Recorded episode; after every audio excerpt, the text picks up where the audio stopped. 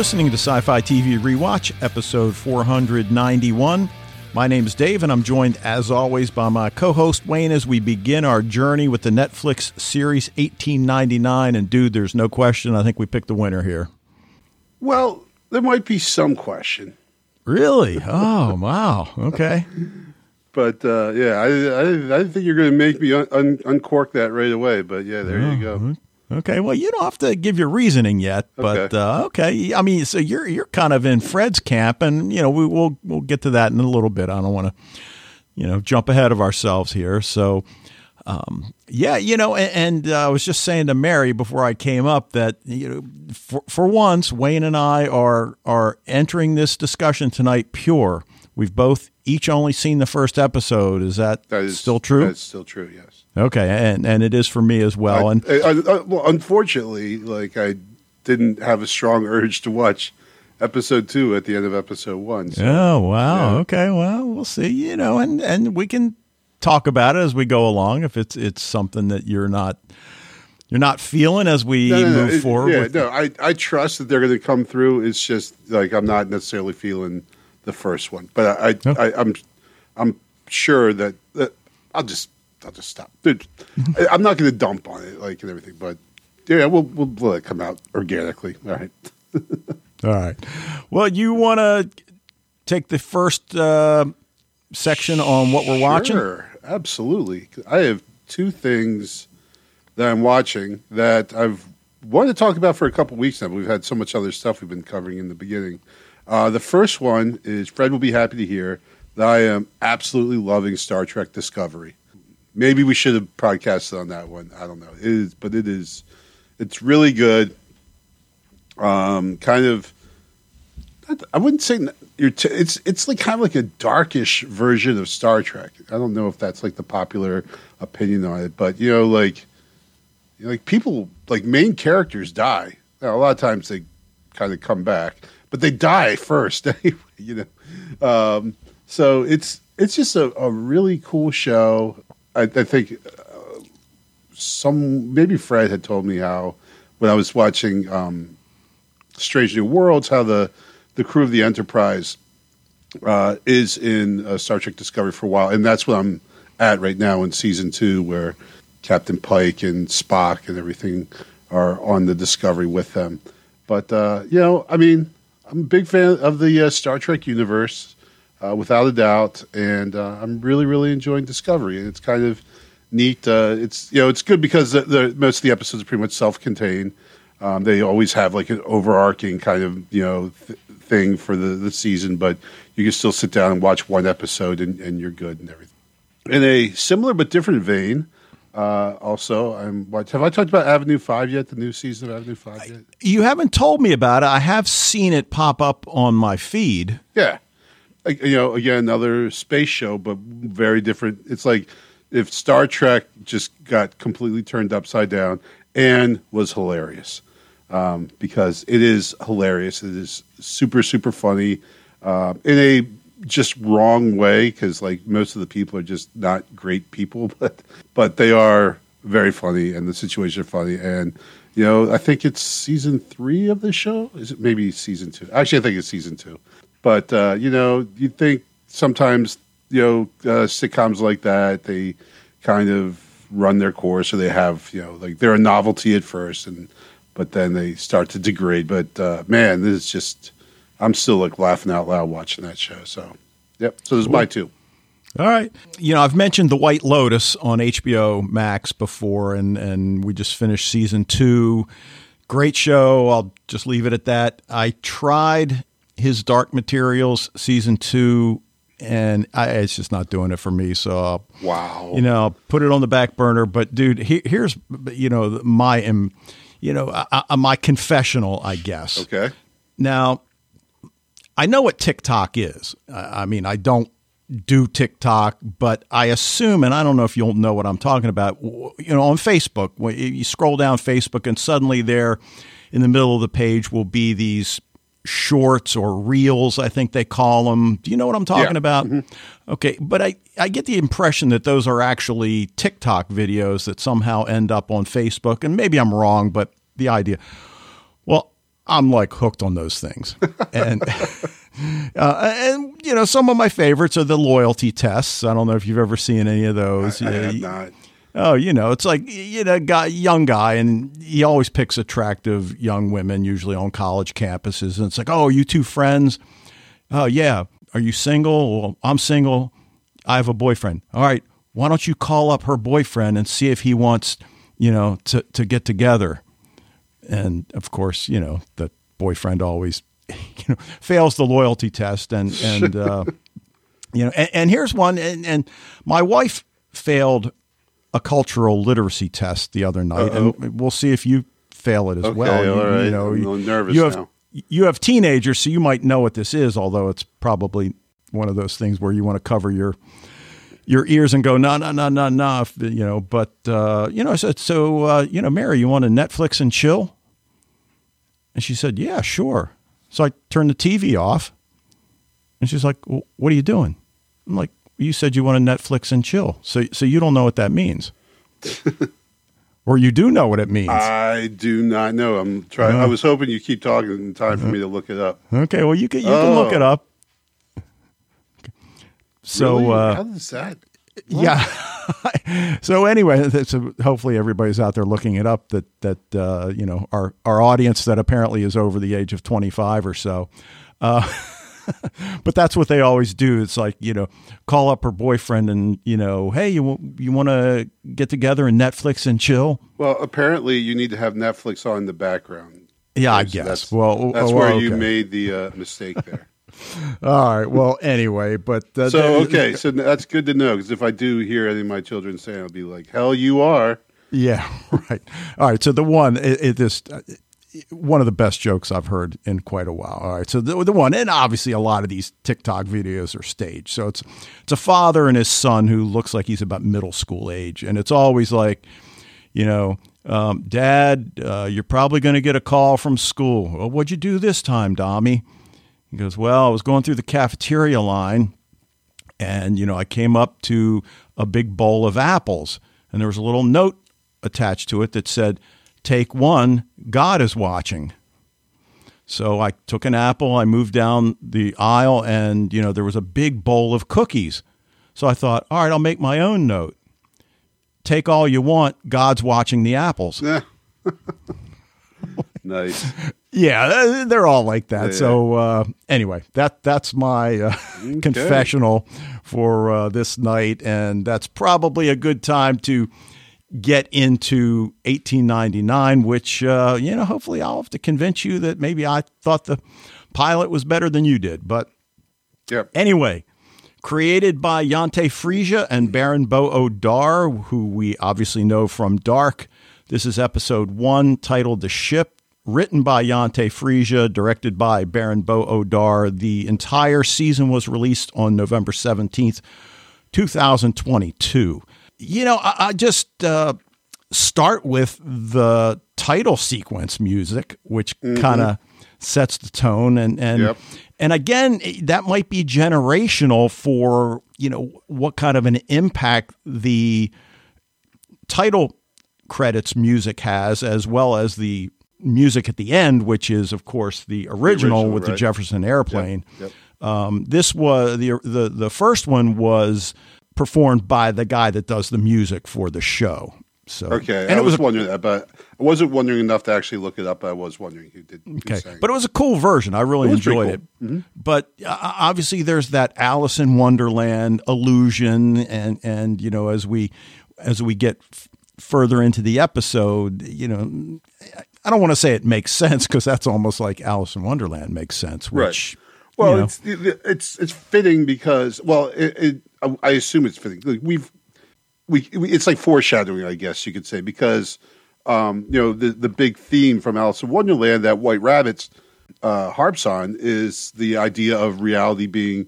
turned upside down, and you're in a uh, a strange world of fantasy where nothing makes sense.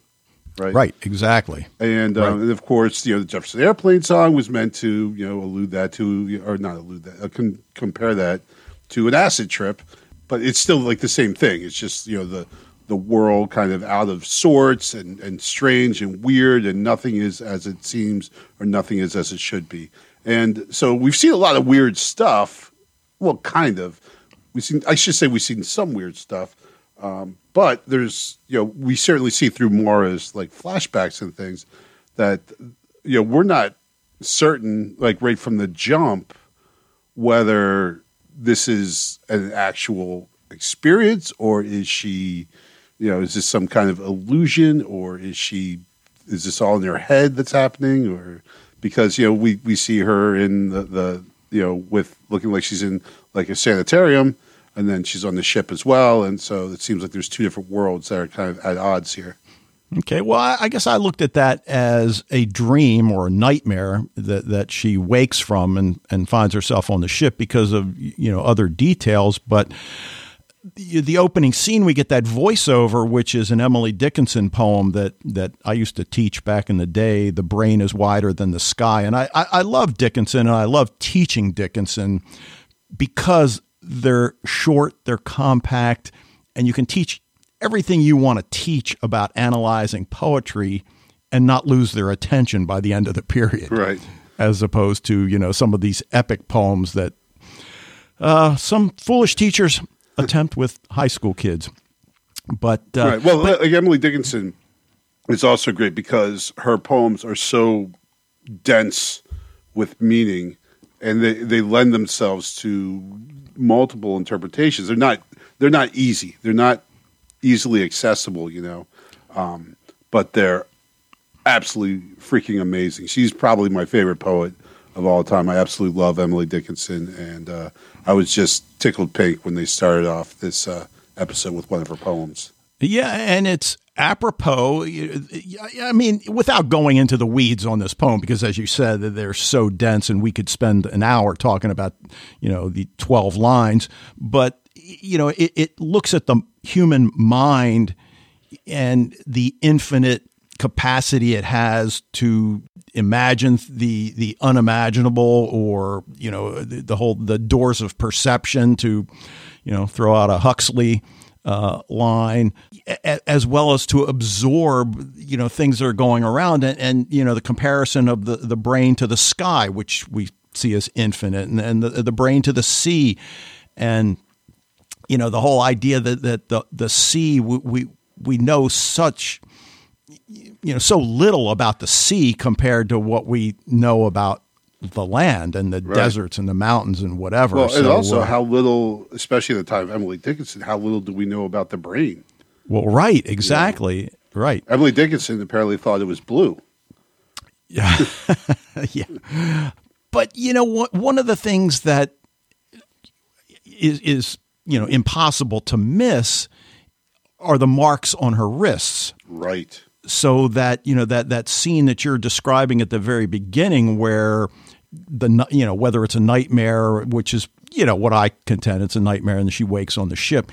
Clearly, she's been restrained at some point, mm-hmm. and it does appear as if her father is the one that had her restrained. We don't know why. Um, she seems relatively lucid. We get that one scene where she's repeating things to herself, like her name and the date, almost as if she she has to continue to repeat those things to herself to you know keep that connection with reality or and again you could be you know what's i think is reality might turn out to be something completely different.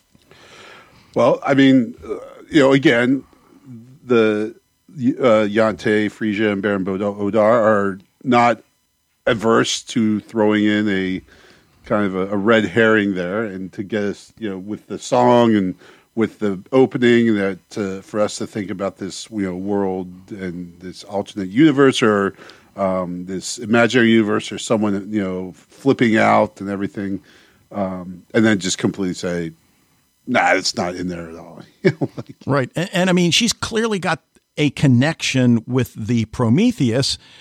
Her brother's involvement, her her father's uh, apparently nefarious involvement. We don't really know, you know what what it is. And then, you know, it, it, there are certain objects that clearly are important and the envelope or envelopes certainly are, are, are things that we have to look at. Hers is labeled Henry, which I assume is her brother. And, you know, inside a note in which he indicates he knows what their father did, meet him in New York. And I love the little X Files reference. Trust no one. They were ahead of their time there. uh, but then we see Captain Eyk has, you know, a similar envelope with the same thing written on the back. Yes. And, The same he- grammatical mistake. yeah, yeah. Um, but but her statement to herself at the end of this opening scene, "I am not crazy," and then of course, and we get a lot of visuals of the steamship that they're on, just in the middle of the ocean, you know, and and, and the sense of isolation mm-hmm. that that that they probably shouldn't be as comfortable as they are on this ship.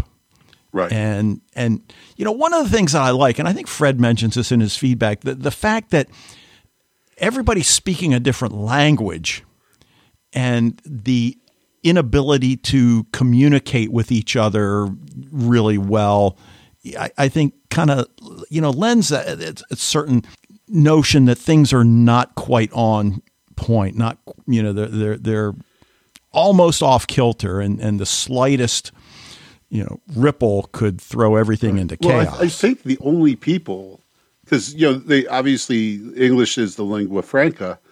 Um, I think the only people that don't speak any English at all are the people below decks. well, you don't get the idea that uh, the brother and his priest, uh, his, uh, the brothers they spoke don't. sp- English.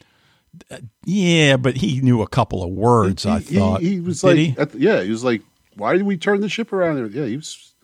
okay. He was definitely speaking English.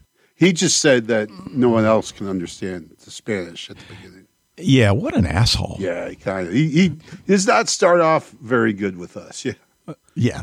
Um, now, the ship's title or, or the ship's name, the Kerberos, I guess is how they pronounce it, but it's an alternate spelling for Cerberus, the hound of hell that uh, you know, or guards the gates of hell. Um, and you know this German crew, although I guess it's a mixed crew because they're they're certainly uh, English speaking, you know, crew members down in the boiler room Right, for sure. right. Yeah. So. Uh, we we get a sense of the, the crew themselves being German, but yeah, there's there's uh there's English guys down there. There's a Polish guy down there. So yeah. And, and you know, getting back to that envelope for a second, I mean, one, certainly one of the questions is, well, how is it that he has the same, essentially the same envelope she has, Yeah, and his his is much more worn.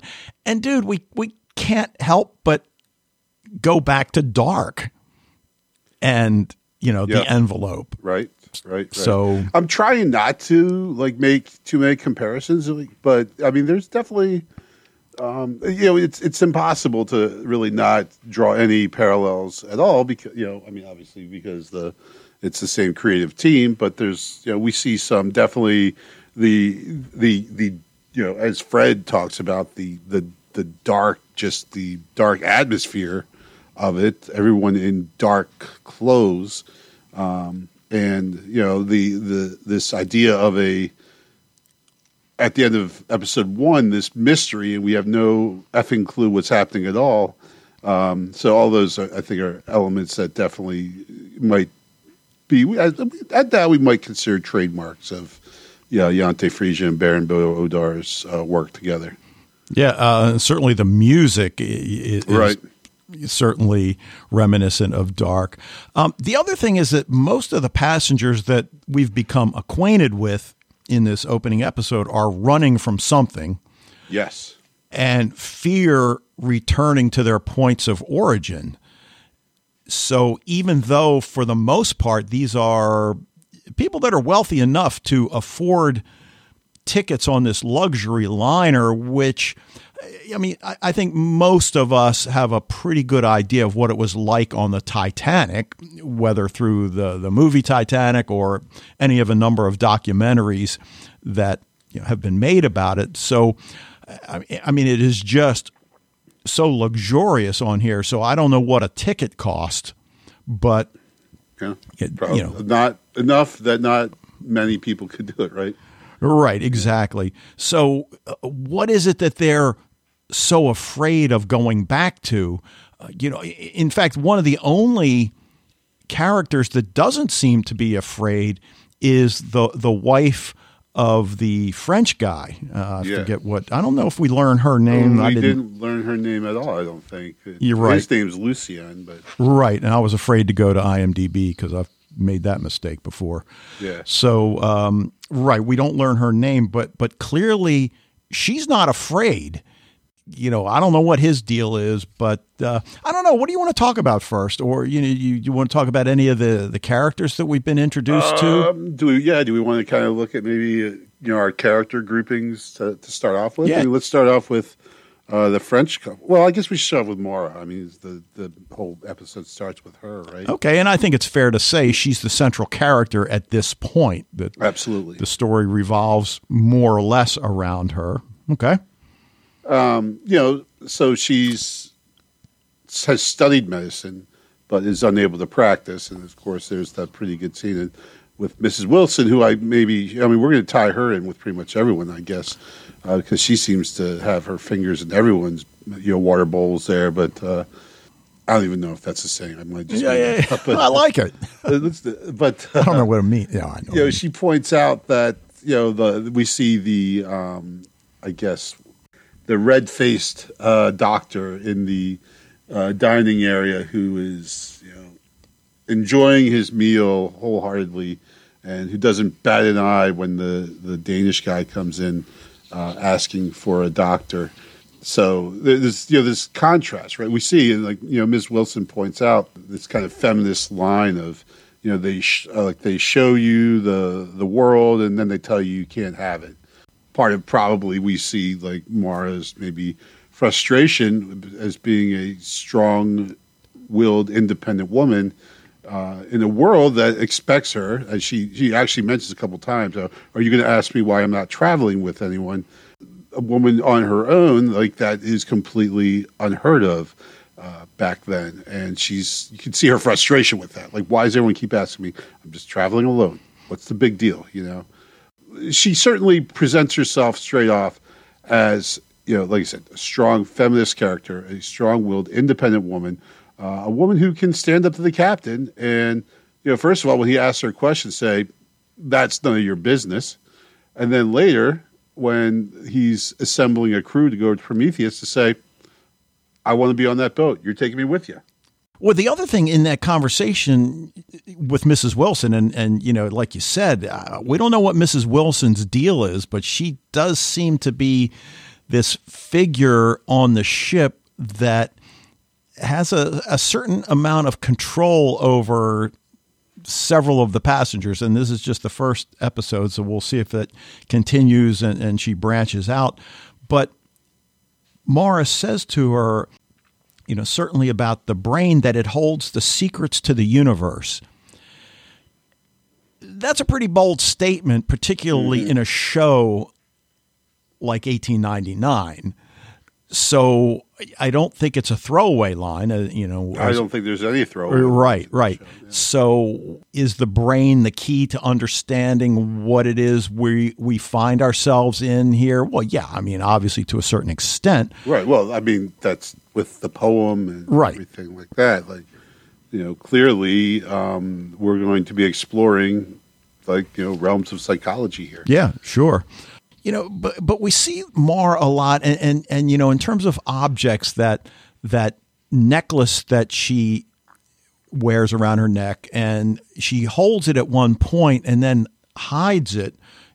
We don't know what it means. I kept waiting for her to open it so that we might see what's inside, or to or to flip it around and see if there was anything engraved on it.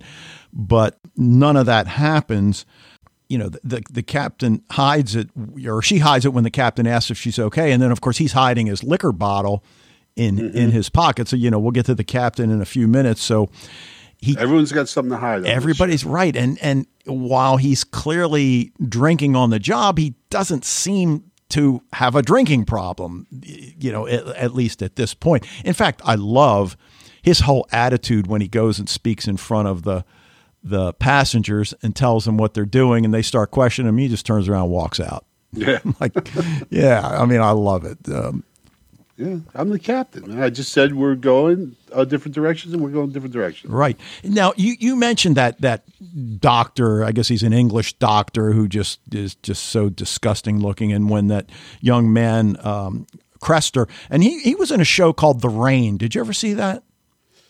Uh, I, I remember when it was out, and I remember you watched it. Yeah, it was- it was good. Recommended it, but uh, no, I've never. Yeah, he played one of the main characters, Rasmus, in, in that. Lucas Lynggaard Tønnesen uh, is the actor, uh, so I certainly recognized him from that. Oh, the uh, the back to the envelope though for a second with uh, Mara and, and of course the captain as well on the back. What is lost will be found. Right. Now, uh, on the surface, it's talking about the ship, but I think we've been down these roads enough times that we know eh, it's going to be a lot more than just that. Don't know what, but you know, the the ship being lost, uh, and and now that they've you know found it relatively easily. I mean, I I don't know what kind of navigation tools they have there. I mean, nowadays everything's just GPS and and you know makes it all easy. Certainly, there's something there, but but the one thing, and yeah, we're jumping around here again, and it's my fault at this point No, that's, that's fine. um, the the fact that his envelope's more worn than hers. You know, one of the things about the Prometheus that strikes me immediately, I don't know how it can't strike anybody, is that it's been missing for four months. right. This ship looks like it's been missing for 40 years. Yes. Right. So uh, I I think it's almost impossible to not consider time travel at some level that this ship fell into a portal somewhere and and again we've all seen the trailers and we've seen you know the the vortex or whatever that goes down into the ocean and the triangle and all that so you know did this ship fall into a vortex and you know wherever it was it aged for you know 4 years or whatever and then it pops back yeah, whatever i don't know but but clearly that's problematic at this point Well, yeah. Well, well, I mean, there's a lot of problems, right? They were literally up to the moment they left, they were getting a message uh, from the Prometheus. When they get onto the ship, not only is there no one around, but the um, the, the telegraph is destroyed. yeah. And, and it not recently destroyed either. You know, and then there's you know, while this ship has been missing for four months, and you know, obviously you would expect to be a, a certain amount of, of, of death happening here, but it, you would expect then there for there to be bodies, right right? Either living or dead. Either way, there would be some evidence that there were people on this thing, and except for the boy, uh, there's no evidence. There's no bodies lying around. There's no living people. There's no dead people. There's there's just uh, beetles. Right, right. Now, to be fair, we don't see them explore the ship, and this is a huge ship. I mean, this is a ship the size of the Kerberos, so you know, I, I think we have to consider that. But I, th- I think at this point we have to go with the idea that there's no one on board save the young boy who's locked, and clearly he didn't lock himself in there, Right. Definitely not. and so he's been in there for four months. And oh, that's doubtful. and his clothes are you know perfectly clean pressed he looks like he just stepped out of the shower and put on clean clothes and everything else around him is in terrible shape so we don't know what's going on with that you know back to Mara for a second because that that doctor that Mrs. Wilson you know mentions like you you said he doesn't bat an eyelash when that young man comes in and it needs help. And, and of course, Mara does, goes below deck. And, and uh, you know, it, I mean, 1899, I don't want to say I was surprised at the superstition that the Danish mother seemed to have towards Mara, you know, you know, checking on her. Uh, I guess that's her daughter. That that's Yeah, it seems right. It is. Yeah, because she the, the later we find out the little girl is her sister. right. But yeah, I was a little surprised, and fortunately, she kept her distance. The husband, I guess, his instincts told him, "No, let this woman help here," because cl- Yeah. clearly the you know the the opposite is probably going to lead to to the young woman's death. Um, well, you know, a Dr. Quinn Medicine woman had not been filmed yet, so they didn't have a chance to watch that. Good point. Wrap their head around the idea of women, and, and probably just a, a as we see from Maura herself saying that she's allowed to study but not to practice medicine, that there really weren't women doctors around. Yeah, and yeah. especially they seem to be not very affluent, obviously, because they're where they are traveling on on the ship.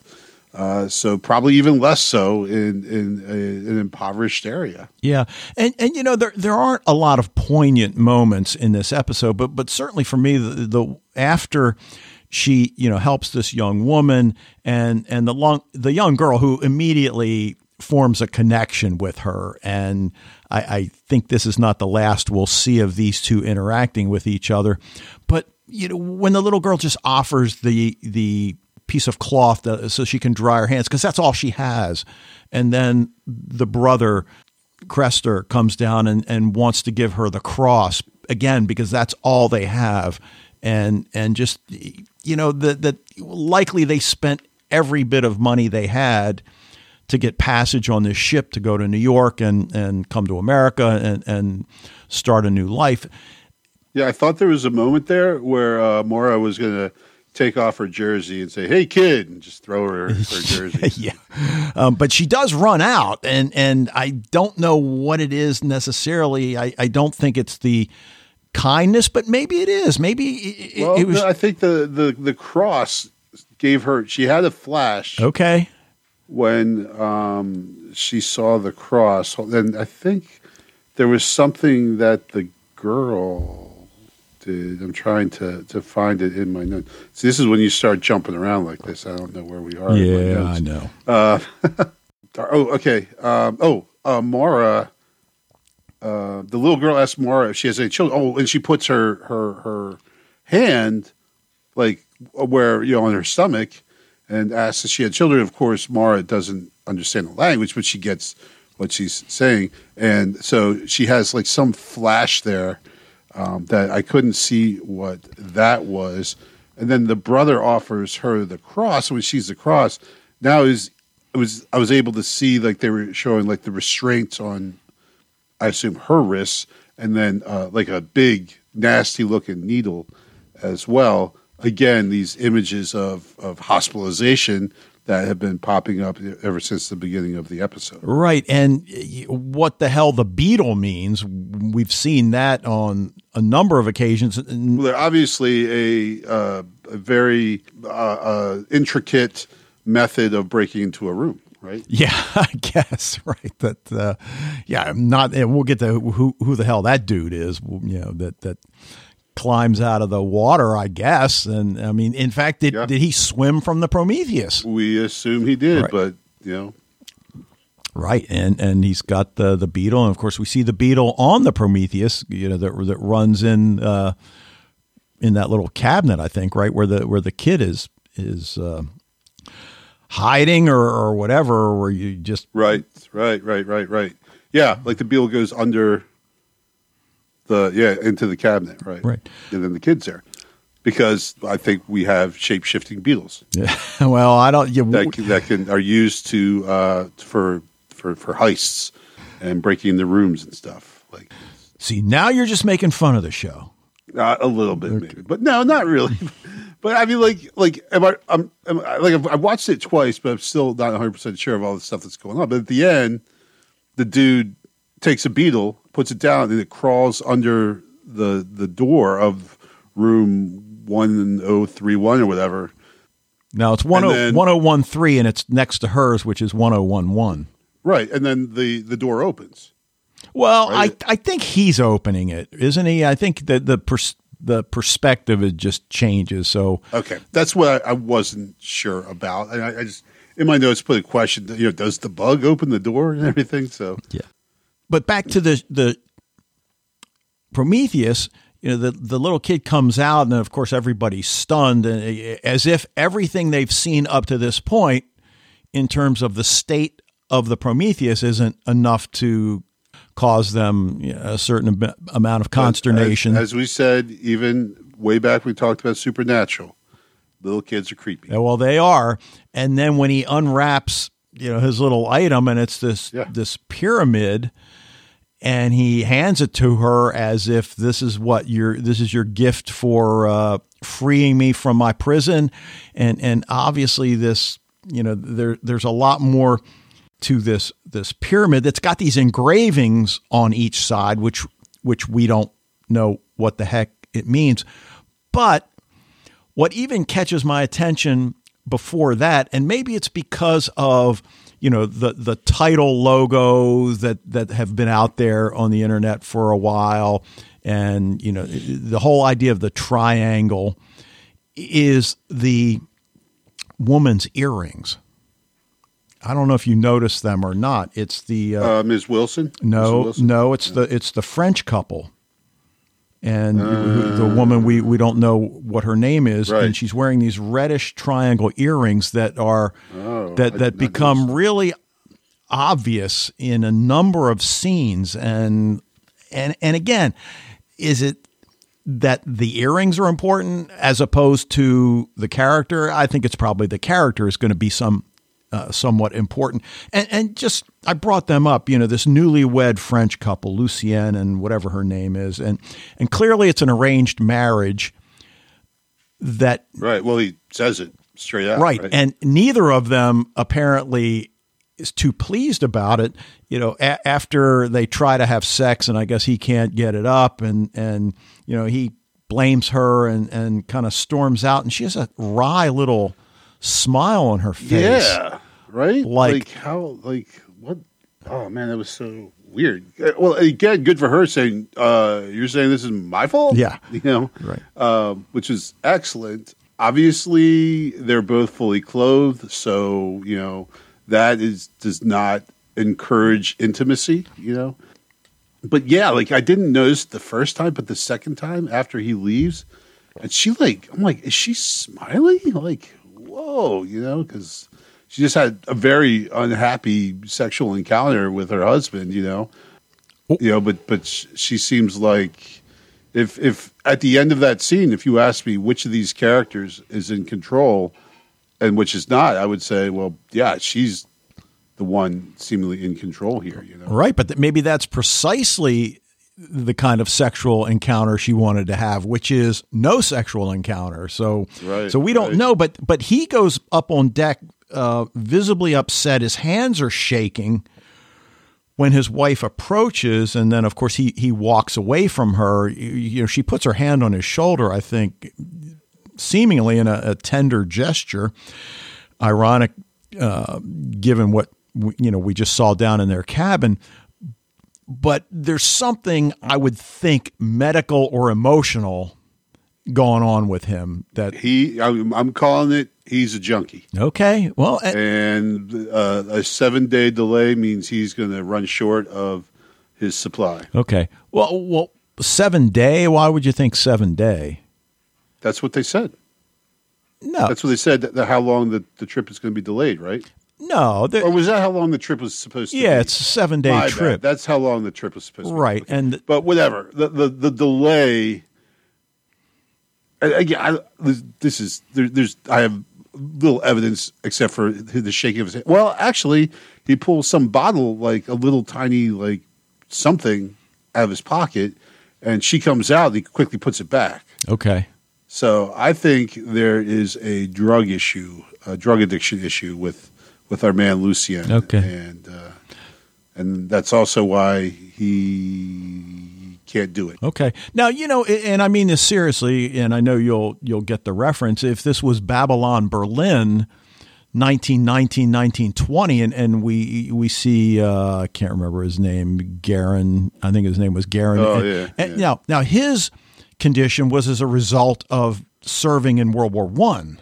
Right. You know, we don't get the idea that this guy has seen battle or anything like that, any any sort of traumatic event. No, this is the La Belle Epoque, man. It's been like 30 years since there's been any real kind of serious war in Europe, right? Right. So, and he's too young to have, you know, served in anything or anywhere. Right, exactly. So uh, I, I think th- keep an eye on her from my perspective because of the earrings. You know, Father. I didn't keep an eye on her because she's gorgeous. Well, yeah, that too. Now, Father Ramiro and his brother, uh, I don't, Angel Angel. I don't know how. I don't know if anybody actually pronounces They- it. I guess his brother does. yeah, I, I, I think he says Angel. Right. Angel. And, and I get the idea they're Spanish or Portuguese. I guess is possible as well. Oh, I did. What um, the second time I watched it, I watched it with English closed caption subtitles, and it tells you what language they're speaking, and they're speaking Spanish. Okay. Is it just me, or should we have our doubts that he's actually a priest? Or, or do you Uh, I think, he is? we are almost 100 percent confirmed that he's not a priest. Okay, because when they want him to go with the uh, search party, because and and okay, that was a good idea. And the one you know the, the one crew member suggests we don't know what we're going to find. Uh, a priest might provide comfort. Um, you know, But but Angel says something like I can't remember. I I thought I wrote down the line, but I didn't. But you know, he says something to him about how you're supposed to be A priest. or something. Which again, like okay, that doesn't 100 percent say that he's not. right. You know, but um, like I think you're right. Though. I think he's Yeah, I mean, if he's a real priest, wouldn't you want to go and and help people? But Yeah. apparently not. But but talking about pretending, we've we've got the two women who I assume are Chinese.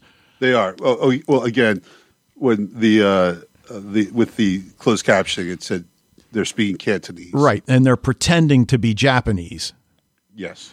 And Mrs. Wilson, of course, knows what's going on. And, you know, I mean, we don't know the whole story, but she confronts them about the fact that they were talking to each other at dinner. And, and we saw that conversation, if you want to call it a conversation. It was like, well, okay, that's kind of harsh. They, I don't think they spoke 10 words total, but Right. whatever. Um, so we don't know what her control over them is. Apparently, the younger one who's wearing all the makeup would not, quote, accept her fate. Now, Right. given what we see with the French couple in this, they're newlyweds already, they're unhappy. So, was this uh, uh, a marriage that this young Japanese woman wouldn't, uh, a young Chinese woman Chinese. wouldn't accept? Or is that what they're running from? I don't know. I Maybe. have absolutely no idea. But the, the, the one thing we see is that when we first see them at in the dining room, the the younger woman is the one like scolding who we at the time take to be like maybe her servant or something Yeah. like that. yeah. And then when they're in the room alone, it's clear that the older woman is the one in charge, right? And she berates her, and she, the younger one's like, "I don't like wearing this makeup." She's just like, "Oh, this is your fault," you know. And everything. So we see like the the public face. Well, we, we- obviously we know that the the public face that they put on is uh, completely different than what is privately actually going on. Right. Oleg, the Polish boiler room worker, is certainly one of the characters that we're introduced to and, and meant to pay attention to at this point. How does such a big ship disappear? Well, you know, it, it, it actually doesn't. One, one thing, and I don't know that this really, it, I know it doesn't mean anything, but it just struck me when apparently the coal dispenser gets stuck and Right. the guy said, "Get up there," and, and you're thinking like, "Ah, you make the Polish guy do it." Yeah, Well, he even calls him Poland. right. But then you think like, well, okay, first of all, this gives him a chance to get away from all of the heat and the soot. Right. I would think this is actually not a bad thing because it didn't look dangerous what he had to do. Climb up a ladder a little bit and pull a lever. So Right.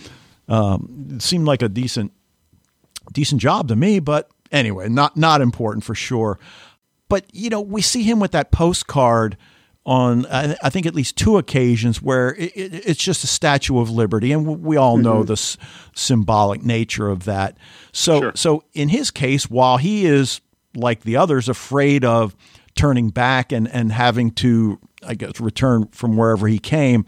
It's clear for him this is a chance to start anew, you know, not unlike the the the Danes that that we've been introduced to. So, you know, we don't get much more from him except that scene where he's eating alone when Jerome approaches and asks for food.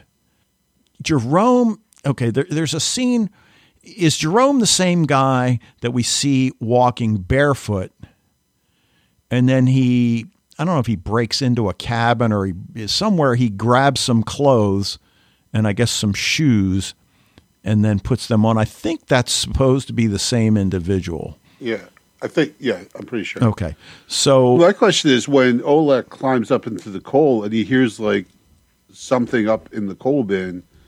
In the, I don't know. Well, just because well, does he does he not come out of the coal bin later? Well, we're not sure. I mean, the thing I don't know. I missed a lot of stuff like or with with Jerome. Like I like I don't know. Like I think my brain just kind of froze up for some of the early stuff with him in it, and then later I'm like, oh wait, this is a pretty significant character. I should. Well, I mean, I think we get the idea that. that he could be a stowaway of some, yeah. of some sort. But, but, then the they call him a crew member. Well, but but later, but the crew is so big. I forget who says it, whether it's the captain or the first mate or whatever. Oh, you're new or you're you know almost like okay, I don't recognize right. you, but Dave.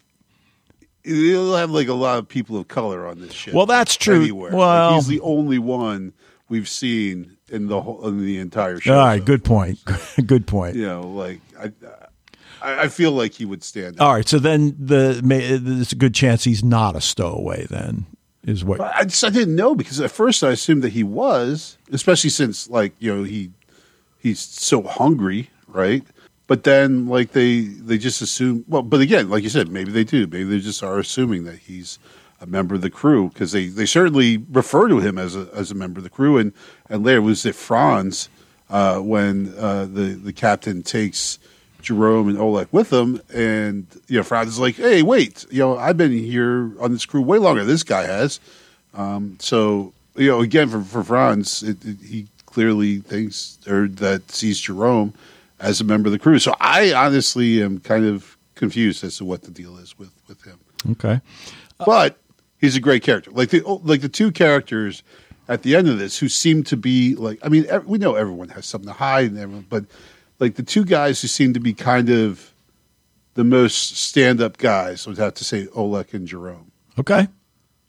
All right. I I, I, I like those guys. I like the cut of their jib. Uh, yeah, absolutely. I mean, it, Maura aside, I mean, she's a great well, character, yeah, and, and, the captain. Um, eh. Oh, come on! I love the captain already. Eh, he's all right. Yeah. Um, but yeah, I mean, I like the fact that in 1899 he's willing to, you know, you mentioned earlier in the discussion about how she stands up to him.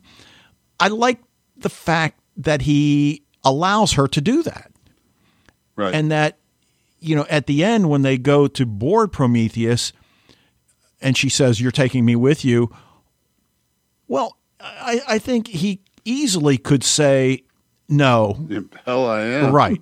But right. But he's, I think, smart enough to know she's a doctor.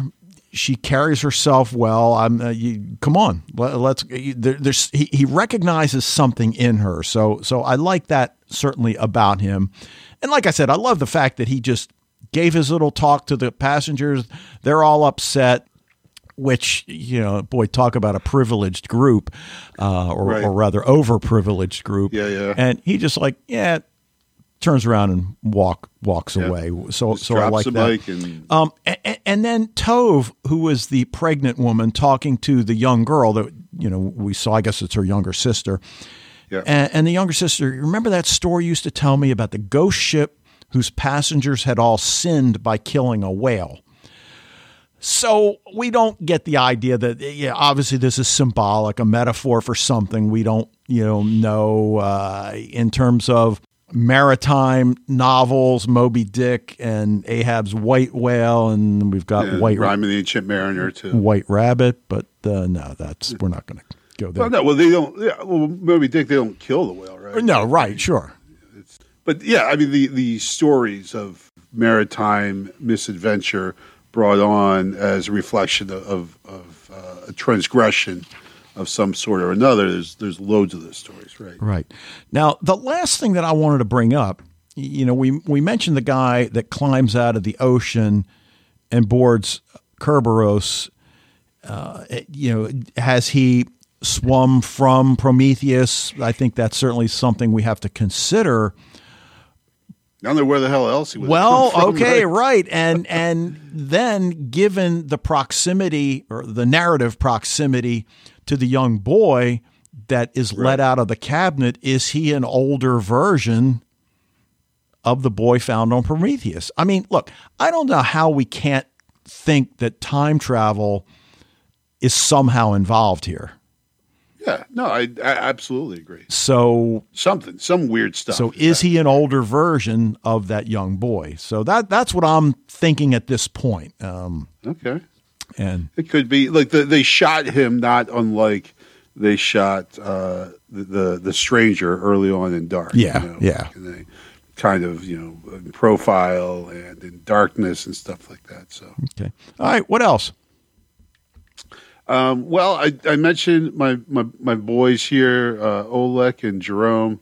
Um, I just I really like these two characters, and I love how when they got onto the Prometheus, Oleg the first thing he says is, "Where is everyone?" Which is like, as the watchers, we are asking the same question, and then Jerome says, "What happened here?" And I'm like, "Yeah, exactly, fellas. You know, like that's exactly what we're wondering." Where is everybody and what happened here? That's like the essential question of, of this this first episode for sure. Right, but the problem um, is in a rational world, eh, we're we're presented with an irrational situation. Yes. Right, I mean, this right. is not four months at sea. no. Well, and again, like I said, they're expecting to find something, Right. Right? And certainly not a destroyed telegraph when they were just getting telegraph messages literally like a half hour ago. The um the the saying the Chinese women have, everything is okay in the end. If it's not okay, then it's not the end.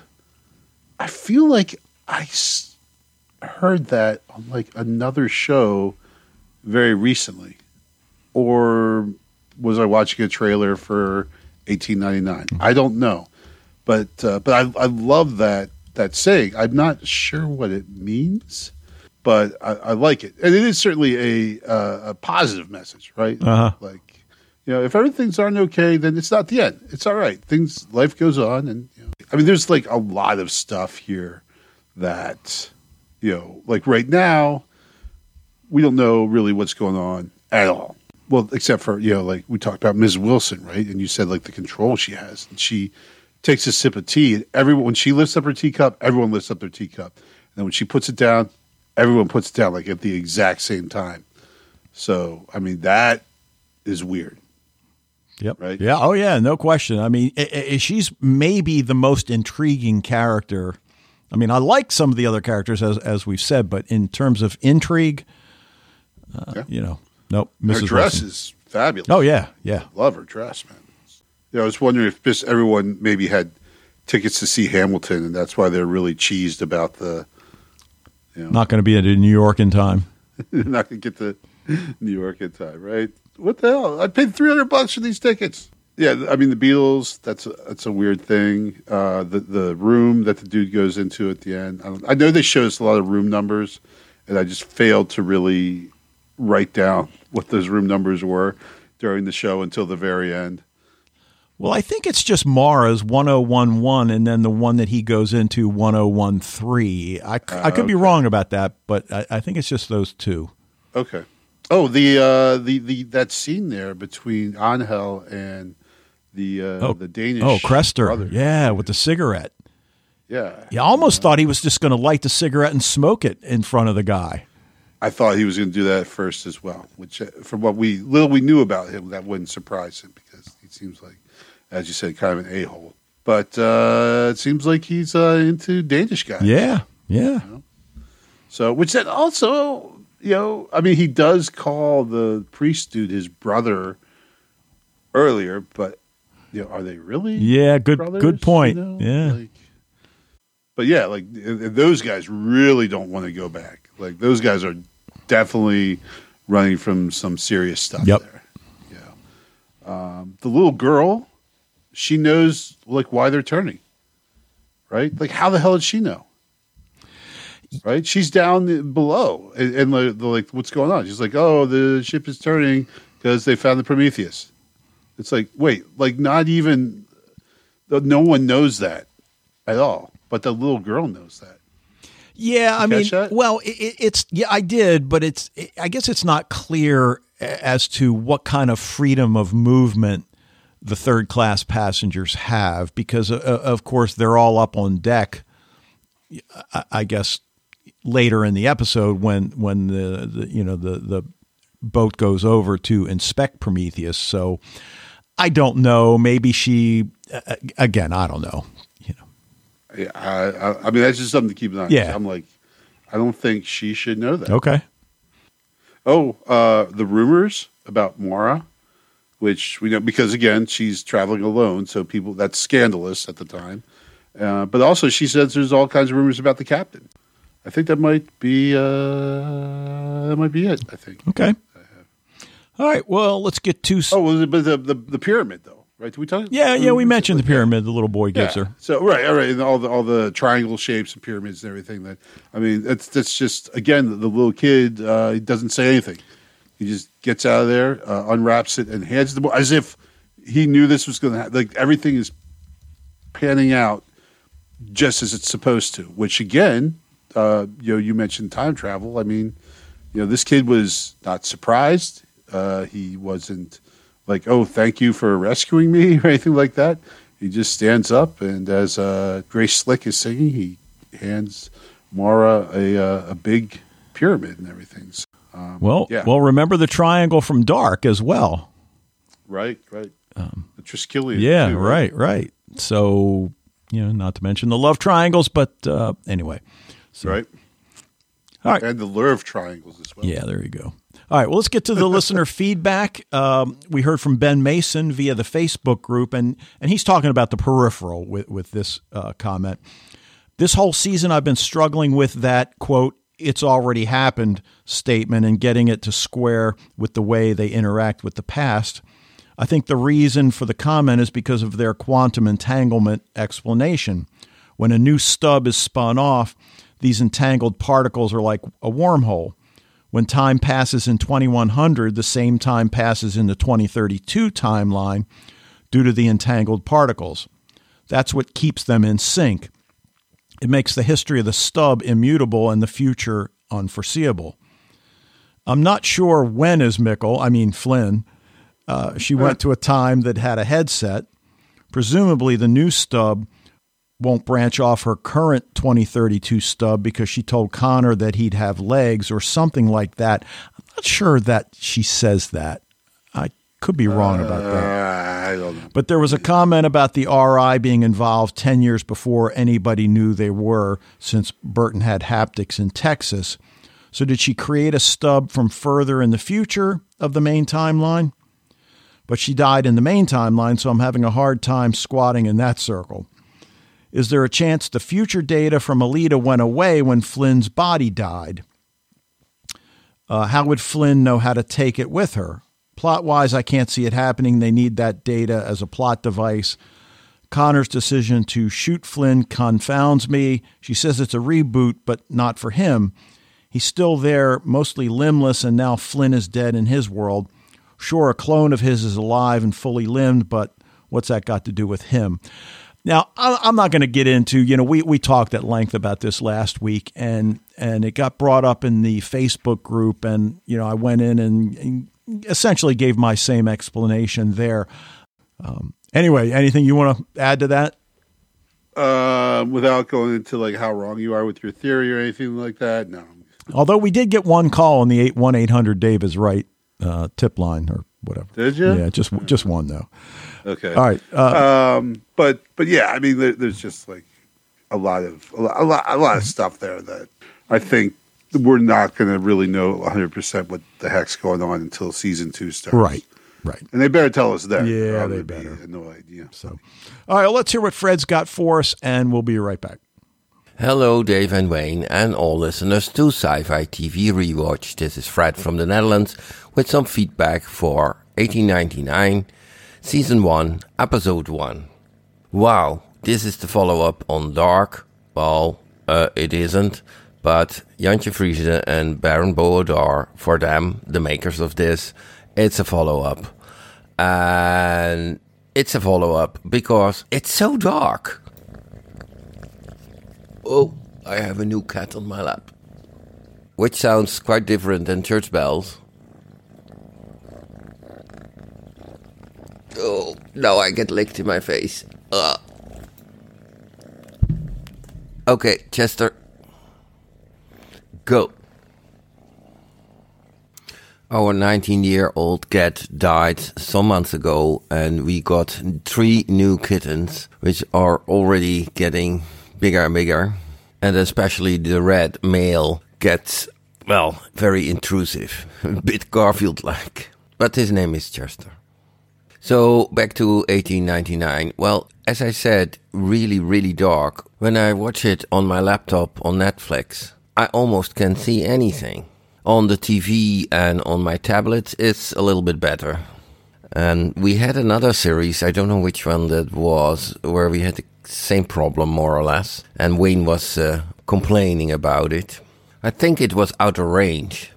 I did watch it with my wife. She found it quite slow paced, and of course it is. I really wonder if she will watch on. Hope she does.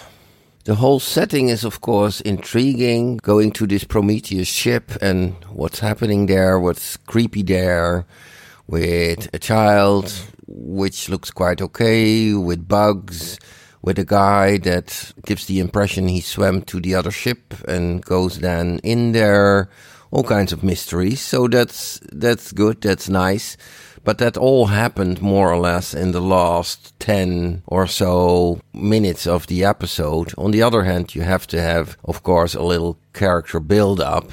And although it's a quite different series than the movie Titanic, it, it still follows some of the people on board. What I think is very realistic and, and nice is that all these different languages that are spoken and giving a real impression about the problems of not understanding each other on such a ship. For me, of course, that's not a problem because I have Dutch subtitles, so it doesn't matter which language is spoken. I will get my subtitles, and they are constant in the same language. I don't know how you see it. Okay, when you switch on subtitles, it will be English, but if you don't switch them on, what will happen if there is spoken Chinese or Italian, or you just get the subtitles flashed on, and then when uh, people speak English, uh, switch off again? I have to say, because all of this, I find it very hard to grade this.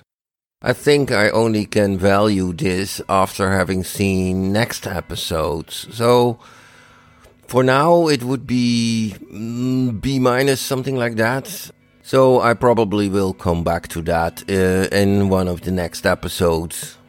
So that will be all for now. Greetings, all the best, Fred from the Netherlands. P.S. It's exactly one year ago I got my Patreon reward episode, and I always ask for the next episode of Hemlock Grove. That would be episode 5 but I'm still considering asking for something else. So I will let you know um, if I am going to break with that tradition. Okay, bye. Now, Fred brings up uh, the visually dark you know, atmosphere uh, that, that we have again, which makes uh, coming up with photos for the blog post challenging, although I can always use the lightning tool. But but Fred also brings up the whole thing about the English subtitles. So uh, again, Fred, I'm I, I, think I know what you're saying, but but for instance, for me, I'm watching um, in the original English, and I'm making air quotes because you know only certain characters are speaking in English, but I have English subtitles on, which you know tells me what everybody is saying right. even if they're speaking in English, which is what you were saying earlier, I think. Yeah. Um, uh, the first time I watched it, I did not have subtitles on, and so it just it still did when when people weren't speaking English. It gave us the subtitles of what they were saying. Right. Um, when I watched it the second time, I watched it with subtitles on, and there was the closed captioning subtitles. So not only did it say what the characters were saying, but when they spoke a language other than English, it told us what the, the language was that they were speaking, Okay. which was helpful. Okay. Now Fred uh, seems to be maybe in your camp. He gives it only a B minus.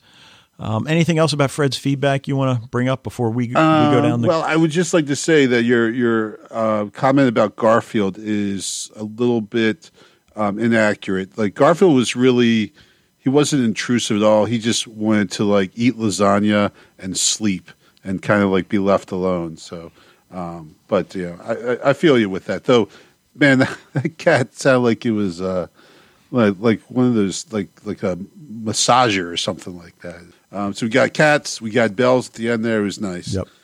Fred, I got some bad news for you, brother. Hemlock Grove is not an option because it is no longer on Netflix at all. Oh, okay. I thought I had read that they were taking it off, and I went back and checked it out, and it is it is true that they have removed uh, Hemlock Grove from Netflix's library altogether. Now he might still be able to get it in in Europe. Uh, I don't know if he if that's the case over there, but for us in America, it is no longer available. So you're gonna have to pick something else there, brother. Um, I agree that there's some elements of Titanic in there, but what I actually thought there was some Agatha Christie elements to this show. okay. Like in the beginning, you know, like characters from diverse backgrounds, and we don't know how they're connected. Obviously, there's a connection with all of these characters ultimately, um, but right now we don't know what it is, and uh, you know, maybe Maura is like the. Uh, um, Ms. Marple or something who's going to reveal everything that's going on. Oh, and the last thing is that um, yeah, Outer Range is the show that was like super dark and you couldn't see anything that was going on with it, and that's one reason I did not enjoy that show. Um, but unusually, like usually when shows are very dark it, with my TV, it's difficult for me to see. But I had no problems at all with 1899, and I didn't have to adjust my settings or anything. So it was it was a dark episode for sure, but there was enough lighting that I could actually see what was happening. So Okay. All right, Fred. Thank you, Ben. Thank you for your post in the Facebook group. Uh, Fred gives it a B minus. What do you give it? I'm giving it a solid B. Okay. Um, I. You're not gonna. I, I'm, I'm just saying. I know. I know. I, that that I, I I reserve the right to change it later when and and like I think I believe I said this with uh, with Outer Range where I didn't like the first episode, but I said, but I get that they're setting a lot of stuff up. yeah, but Now is it? Yeah, I mean, but as we've talked many times, i- i- the pilot's got to do more than just set up. I mean, and and the fact that it doesn't do everything that you expect a pilot to do, I can see being problematic. I mean, it it, it didn't have that you know reaction in me, but look, I mean, dude, I I trust your ability to you know analyze a, an episode of television, obviously, and the same with Fred and and everybody. So, I guess it's just one of those episodes that. I don't know. I, I, I mean, I'm going to give it an A. I, I, I Okay. Um, There's nothing wrong with that. Dave. Oh, I know, but I, I just think it's interesting that we see it in such a different light. I just, you know, I, I I don't know. It's maybe it's just so different from the peripheral that I'm still my brain ball is kind of still in peripheral mode and it was tough for me to make the transition. I think I, I actually think that's part of it, honestly, because like you know Friday nights for the last two months, you know Friday night would be oh new peripheral, all right, you know, and then this time Friday night was 1899, which I was psyched about, but it, but it's a lot different. There's no comparison at all, and you know it's apples and oranges. You can't compare the two. I just I just think it was there. There was, and, and again, then also the other the, the the big comparison obviously is Dark, right? And we got super into Dark, and I've watched every episode of Dark. I can't even count how many times I've seen them, and we you know we got so deep into that show that it might have set up expectations that you know, like thinking about Dark after three seasons, and this show after just a single episode. Well, again, that's not a fair comparison either, right? Um, because we had three seasons of Dark that we talked about at length and in a lot of depth, and then just this one episode, right? It, like to, for me to impose my my judgment that I had about Dark onto this is probably not fair either. So basically, it's not to the show. I might hold its hand and look deep into its eye and say, "1899, it's not you, it's me."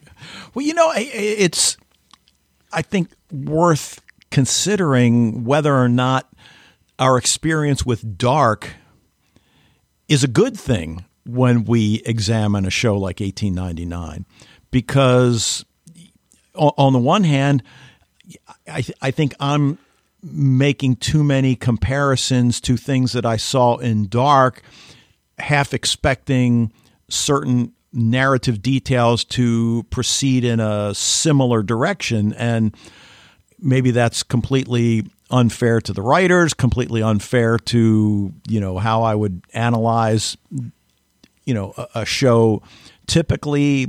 So I don't know whether it's a good thing that we have Dark in our background or not. So, um, I, I, I would say probably not. Well, I mean, I don't know. Like, yeah, I don't. That's I, I just think like you know, I, I'm deliberately trying to not think about dark like at all. Um, as I, you know, as as I watch 1899, I think for the most part I was probably pretty successful so far with that. But it, you're right; it is in the back of your mind, and and certainly it it. Whereas the first episode of Dark was just I was just watching it absolutely 100 percent on its own merits, right? I wasn't thinking, well, this show is like this show or anything like that, or you know, what what other shows have these showrunners done and everything like that. I wasn't thinking that. I was just sitting down like, all right, let's watch this show. And I'm not like that with 1899, right? Dark is definitely in the background uh, when when I watch the show, and that's it's not fair to to this show.